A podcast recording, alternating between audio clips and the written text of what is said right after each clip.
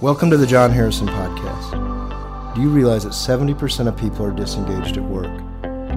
I don't think it's an overstatement to call that a tragedy, actually, because it affects the bottom lines of organizations, certainly, but it has a negative impact on all the people that work there, and their families, and the community at large.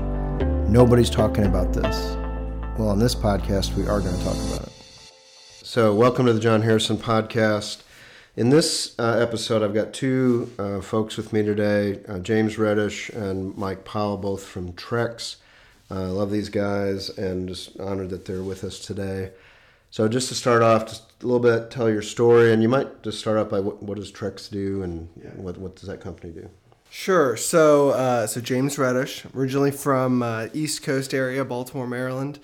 Uh, my career actually has been almost exclusively in economic and workforce development. Um, and I was most recently working here in Little Rock at the Chamber of Commerce. Uh, had a chance to answer an RFP for Project Treehouse, which was at that time a confidential project that 18 months later would become Trex. Um, and was really thrilled and honored to have the opportunity to join the Trex team about nine months ago.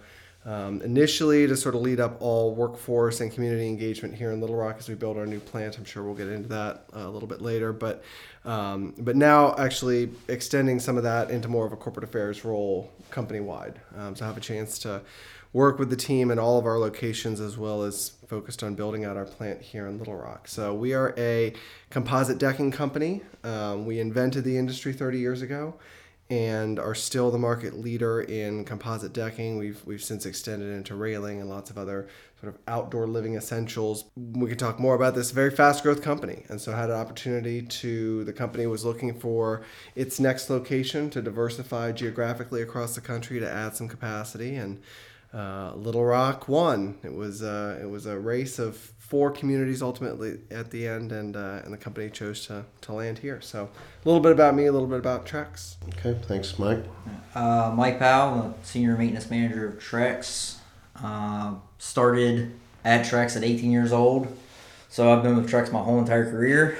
um, uh, started as an entry level process technician, um, and moved up through the through the file after that. Uh, was in leadership for several years in operations, moved into maintenance, leadership and maintenance, and then short stint, about a year and a half as an engineering manager, um, and then moved back into maintenance. Uh, I think that's kind of my home. Um, I love the maintenance field mean what we're doing, so try to stay there uh, as long as I can and, and build a great team there. Uh, James did mention, you know, largest comp- composite decking company. We're also one of the largest recyclers of polyethylene plastic um, and cabinet woods, hardwoods. So um, I think that's a great selling point uh, as Trex come down to Little Rock. You know, what other outlets and avenues can we drive within the community to try to save and recycle more materials? Awesome. So obviously, I have an affinity for this company and these guys because having moved here a long time ago to start a plant up in Little Rock, and that's kind of how I met the Trex folks. It was, as James said, it was kind of secret at first. So, uh, a lot of times, those of you that don't know, you know, communities will have meetings where a company like Trex is investigating whether they want to come into a community like that. And the chamber, I'm always honored if the chamber asks me to do that. So it's there was a meeting that was set up. I didn't know that it was Trex people. I didn't. All I knew were their first names and th- those the Trex folks get to ask people in the community what's it like to do business in Little Rock and workforce and all that stuff, and that's where I first got introduced to Trex, even though I didn't know that it was Trex at the time. Later, then we did, and when Trex made their announcement they were coming to Little Rock, that's how I got connected with them, and so. Just from our side, we've done some training of leaders in Winchester, Virginia, which is their headquarters, and in Fernley, Nevada, which is their other uh, facility on the West Coast. So that's where we've kind of interacted so, so Trex, incredible growth, as you just said, James. So you really have had. I always say this: every organization has a culture, whether they mm-hmm. like That's it or right. not. There is one that exists. So, yep. so Trex, I think, has had a good culture. It's been more informal, and now you're shifting over to making it formal at all three locations. Eventually, when Little Rock comes on board, what? Tell me about that. How's that going? Why are you formalizing it? All of that. Yeah. So I would say there's there's sort of two converging factors here. Um, one was sort of the initial thought process, Jon, and that's that's really around Little Rock, right? It was this sort of notion that Um, you know, as I as I came on board, they said, "All right, we're we've got X date in the future when we're going to start. We've got Y number of people back into it, right?" And I said, "Okay, great. What are we looking for?" Right? I, I know the technical part of it. That's that's pretty easy. Um, what are we trying to build here? And it was it was a moment where I got some blank stares, um, and so that's you get an initial moment of sort of oh no, and then it was okay, but this is the right moment, right? This there was there was a realization that we didn't have an answer to that question, and we needed an answer to that question. We're not a small startup company anymore. Um, we're not a cute little entrepreneurial group anymore. Um, we're a big publicly traded company, and we lead an industry. And um, this kind of formality um, was sort of the next evolution in our work. So it started very much as a all right, let's reverse engineer. What are we looking for in Little Rock? What's the culture that we want?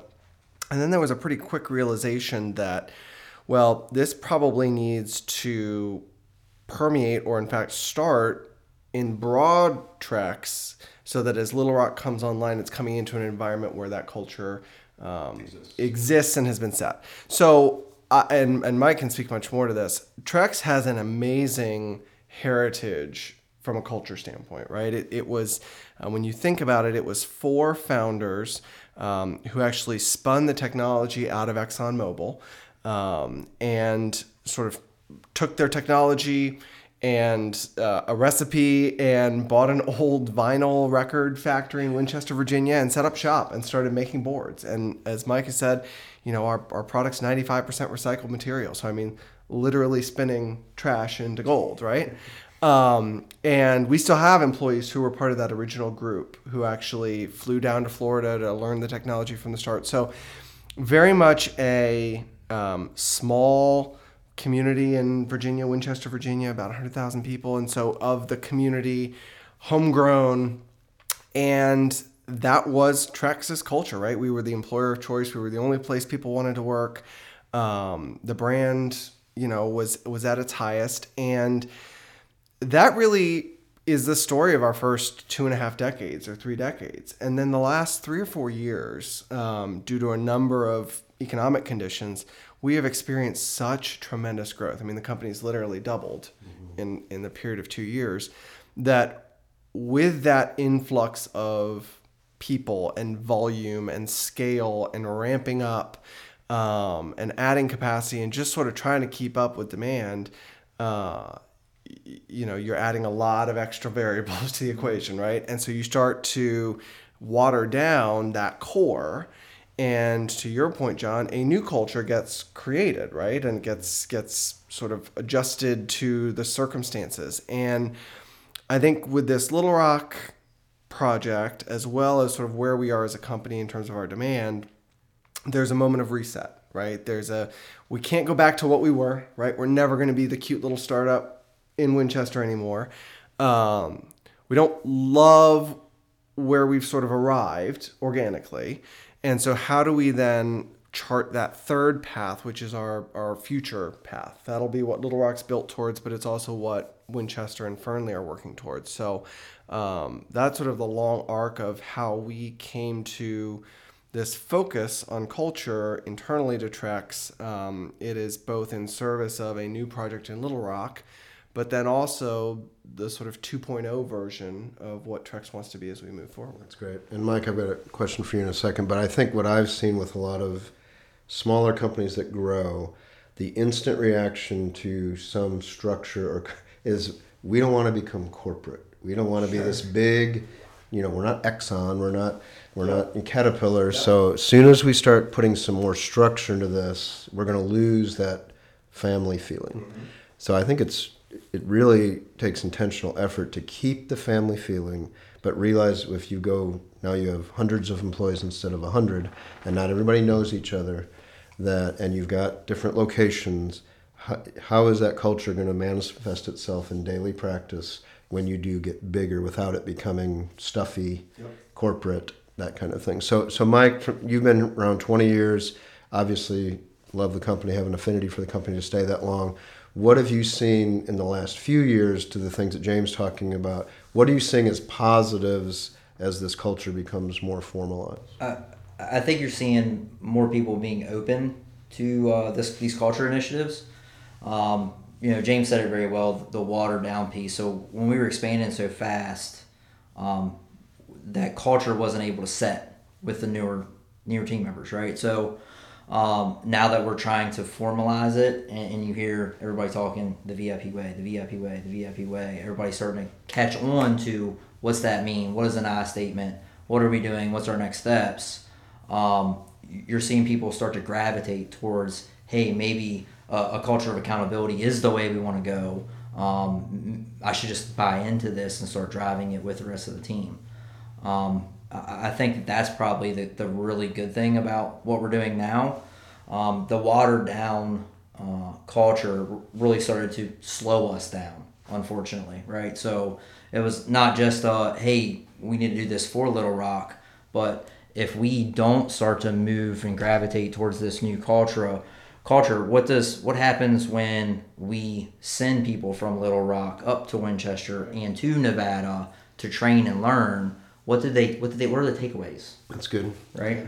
What when you said, give me an example of when you kind of talked about watered down. Mm-hmm. What were you seeing from a business perspective, let's say, or even just people's engagement? What were you seeing get negatively impacted? Well, I think when you look at our metrics, right, we, we talk about rate, yield, uptime. Um, those start to on a decline a little bit because people aren't as engaged. You talked about the positive culture of Trex. The positive culture of Trex was always, you know, we're going to find a way to solve this problem yeah. and, and we're going to bulldoze through it. There's a brick wall. I don't care. It's there. It's gone. Yeah.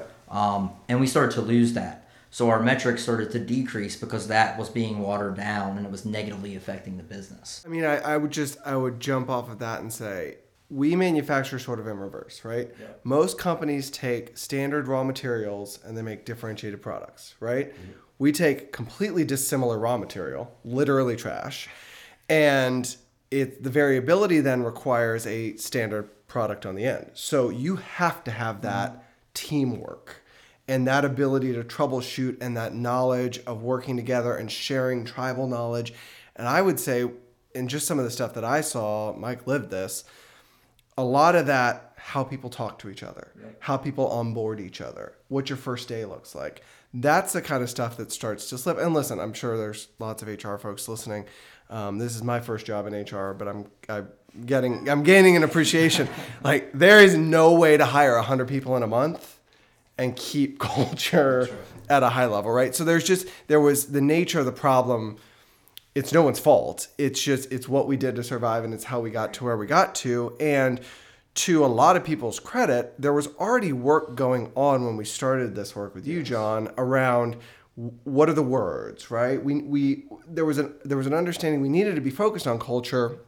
And we had done work around words, and we had done work around value statements, but it was that last missing part which to Mike's point was the accountability that I think was just sort of right place, right time. Yeah, and for our listeners, what what James is referencing is they did some internal work. They did use an, an outside company. Still have done some of their work. So when when we came in, and I was on the other side of this at Caterpillar, the last thing you want is some consultant or trainer coming in going, well all that stuff you did was stupid and, and we need to you need to just yeah. get rid of all that and use our thing.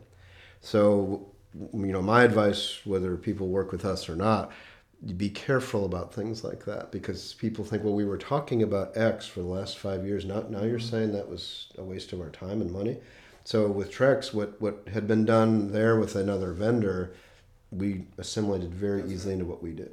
And, and I think that, you know, for however people are working on their culture, whether it's totally internal or with outside vendors, be careful because people are paying attention and they're thinking we talked about this or we said this now we're not saying this anymore and again very confusing to people and of course there's cynicism that we're, we're talking about we want a great culture and we're talking about teamwork and we're yep. but frankly we're not living it every day so and, it, and again when you throw growth and i love that james said you hire 100 people in a month i mean you're you're endangering the culture i get why that has to happen yep. sometimes but our whole mindset is stars want to work with stars and are, and as a reminder for us stars are people that are behaving well and performing their job they want to hang out with other stars especially if it's 50 yep. 60 hours a week So you got to be careful that you don't dilute that. And your best people are going well in a matter of a month.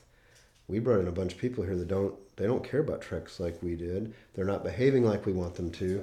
But you're thinking, but but we, we just need warm bodies in here to get stuff done. So I love that in your company, you yes, there were some market conditions that said we got to get people in here right away, but you've also said we can't continue like that. Uh, on the flip side, Mike, what with the folks that you lead, or just as a supervisor, manager in general, what what's been hard during this time as the culture is trying to get formalized? Anything that has been a, a hurdle, uh, where people are, if there is cynicism or anything like that? Yeah, I, I think that the hardest part is, is probably trying to get complete buy-in from your teams, right, all the way to the bottom.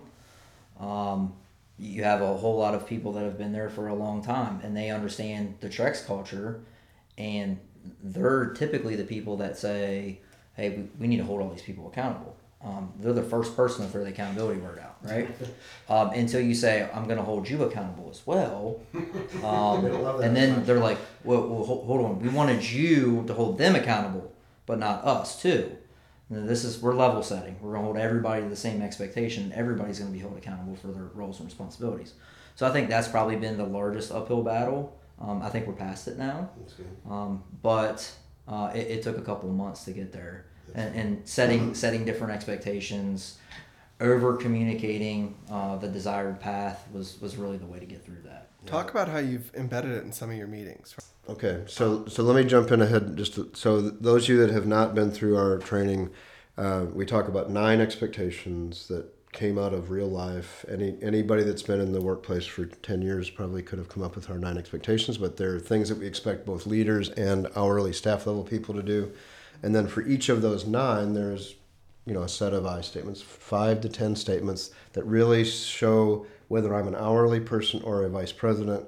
What does that look like in daily practice? And that I came up with those because it was not around when I became a leader at Caterpillar. I wanted kind of a checklist that said, "Am I living this mm-hmm. out?" But also gave it, it really becomes the basis for what we call upward feedback. So now supervisors can get feedback from their direct reports. Are they do they see you living it out? So yeah, so in in those I statements, how is that playing out in your daily life? Well, I'll, I'll back up one second. So uh, when I went through the workshop in August, copious amounts of notes, right? So one of the first things I did when I came home from that is I had a bi-weekly managers meeting. And so was is this sufficient anymore? Um, and you talked about doing a touch point every morning with your team members, just brief, you know, 15, 20 minutes. So we went away from the bi-weekly meeting and we went to a, a, a brief morning meeting. Mm-hmm. And so that cascades across, you know, three manufacturing sites, two in Winchester and one in Nevada with our Little Rock manager with us as well. So we started doing eight o'clock meetings and that was going good. It was creating uniformity, it was creating collaboration. Uh, now they conduct that meeting with, even if I'm not there, if I'm traveling or whatever, they still have that meeting. So in the meeting, we would talk about okay, what have you done uh, for the VIP way today, or what have you done this week? And the team members would give examples. Uh, and then we took it a step further and said, okay, everybody pick an I statement. Pick one I statement you feel you're weak at. Uh, and you're going to target that statement in everything you do. Um, so, for example, mine was I empower people and I avoid micromanaging when possible. Um, because sometimes I micromanage. um, so, my team has been very explicit in calling me out as soon as they see me micromanage. They stop me, what I'm doing, and they redirect me immediately. It's happened twice. Um, so, just for me, that, that that's great immediate feedback, right? and we talk about our I statements usually not on Mondays, but Tuesday through Friday. We'll talk about what we've done to either improve on our I statement or where we where we kind of fell behind and we made a mistake. Um, and we're very open to each other about those mistakes, so future growth can happen. Yeah, and what I love about that is it's just being human and being real and saying we all have things we can get better at. And when you show some humbleness to go, you know, I, I need to watch that or back off, it's an incredible message to your employees to go, you know, maybe I, maybe I need to do some things better. But if leaders come across like, well, you all need to work on this, and I'm mm-hmm. awesome. And it's funny because when I when I've shown the nine expectations, they're, they're the same basically for leaders or staff. But for some companies, I've shown the I statements And if I show them to staff level people, they'll go, those are great. And you really do need to train our supervisors on that because they don't know how to do that stuff. They stink. You know? And then I'll be like, well, you guys all have this down perfectly? Well, you know, now it gets quieter. I've had CEO level people say, those are awesome. Would you train our staff an hourly? I go, how about you guys? No, we got it. We got it now.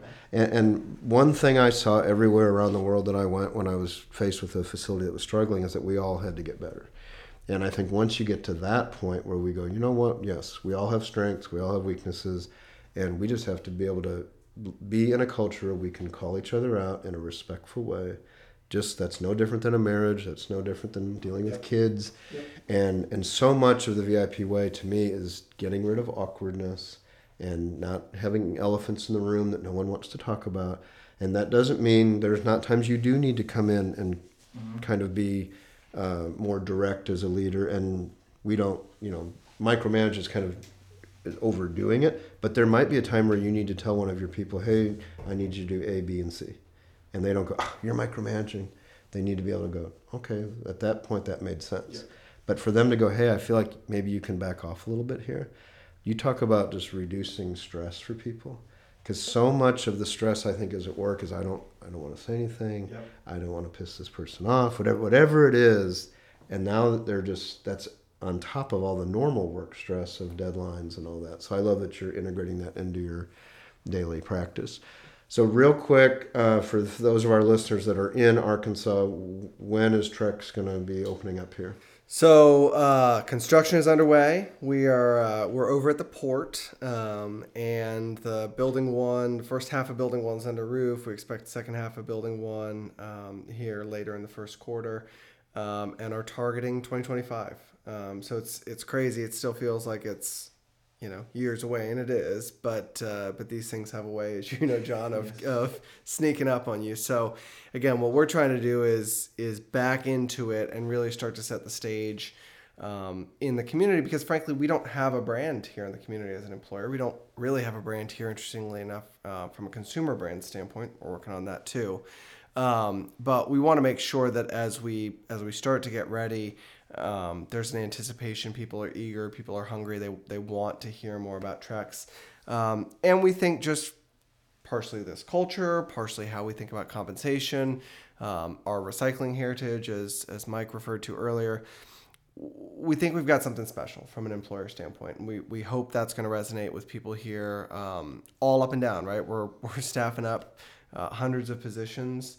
Uh, Mike's got plenty of maintenance jobs he's looking to fill. We've got production jobs. We've got engineering jobs. We've got HR jobs. So from a from a community standpoint, um, now is really the time, in my opinion, that we work the hardest to try to make sure that we're ready for that grand opening. Um, but it, it's coming here. Um, we'll have deck boards coming off the line here in 2025. Awesome. If somebody's listening and says, "Hey, I'd like to," I've got a myself or my kid that I'd like to get hooked up to Trex when you're starting to to look for people, where do they do that? Yeah, so our Trex career page, um, trexcareers.com, um, is where you want to go. We've got specific call outs for all of our different locations, but then we've also got um, a Little Rock specific page that'll be coming up online here um, in the not too distant future. And we're working right now with the community on where and how can we engage? Um, you know, where, where are opportunities for us to plug in, invest in the community? Um, we want to make sure that as an employer, um, we're giving and pouring into our community in the same way that we that we expect the community to, to give and pour into us. So starting that now, looking for opportunities and um, you know, both Mike and I are here locally. We've got a team, a small but mighty team of uh, three or four of us who are here um, as sort of the early vanguard. We'll be adding additional positions here through the remainder of 23 and then certainly into 24. Um, but always, uh, always eager to meet with folks and happy to answer questions about Trex here locally. Right. We're also working with local colleges to make sure that we That's set a very strong training regimen to prepare people for when they walk in the door first Yeah. day at Trex. Wonderful. Yeah, Pulaski Tech, for those that are familiar here locally, actually has flown up to Winchester uh, to spend some time at our plant up there so they can reverse engineer the training that we need down here. So we've had great support, obviously, from the community thus far, but um, we got a lot of work to do. Well, and it kind of warms my heart to hear these kind of stories because when I started the plant up here, I remember calling corporate and saying I wanted to do all this stuff, and their their first reaction was, "Well, you're not in production for a couple of years. Why would you do all that?" And I said, "Because I want to get the culture right first. I want to get people. I want to have a training regimen already set up. I want our values in place. I want, and it you know clearly paid off. And I think." I, I always remind people there's no perfect companies. No company that I've ever worked with or a client of ours is perfect, and there's doesn't mean there's never any issues. But I will say what I what I love about Trex is that they are obviously taking it seriously. They're taking again an informal culture and putting some things in place so it's going to be formal, and you're going to walk into Fernley, Nevada, or Winchester, Virginia, or Little Rock, Arkansas, and it's going to feel the yeah. same. And that I think that's uh, reduces a lot of stress for people too. And those of you that are out there thinking, you know, it seems like too much work to do this, uh, it's not. It doesn't take uh, millions of dollars or you know months and months and months. It's just being clear about what expectations you have for your people and human beings are so desperate nowadays to, to know that they can, can hang out at a place for 50 hours a week where people are real and and it's consistent and yes we're going to have some issues but we have a culture that gets us through those issues so anyway, it's it's an honor for us to be associated with you guys. Thanks for taking time today to share your story. Again, those of you that are listening, if you want to know more about Trex, James gave you that information. But uh, look forward to them, you guys becoming part of the Little Rock community and, and just success in 2023 and beyond. Absolutely, Jon. Thank you. And I would just, again, sort of echo your comments. Anyone who's thinking about this, there's no shortage of people writing about changing work dynamics and generational and work from home and command control versus all of it to me at the end of the day breaks down to sort of a base level of humanity. And for me that's that's what the vip way is about. It's about sort of articulating and having something that um, that allows for difference and change and unexpected to occur um, with a strong culture behind it. So i think if, if you're working to try and change your culture in your workplace the the thing you need to know is consistency. Yep. you have to be consistent. If you falter one two days you know that backslides you one week, two week, two months. So consistency is the key to, to changing any culture. Agreed. Thanks for listening today. If you have any questions or thoughts about today's episode or even ideas for a future episode, you can contact us through our website at jonharrisonvip.com or follow us on any of our social media platforms.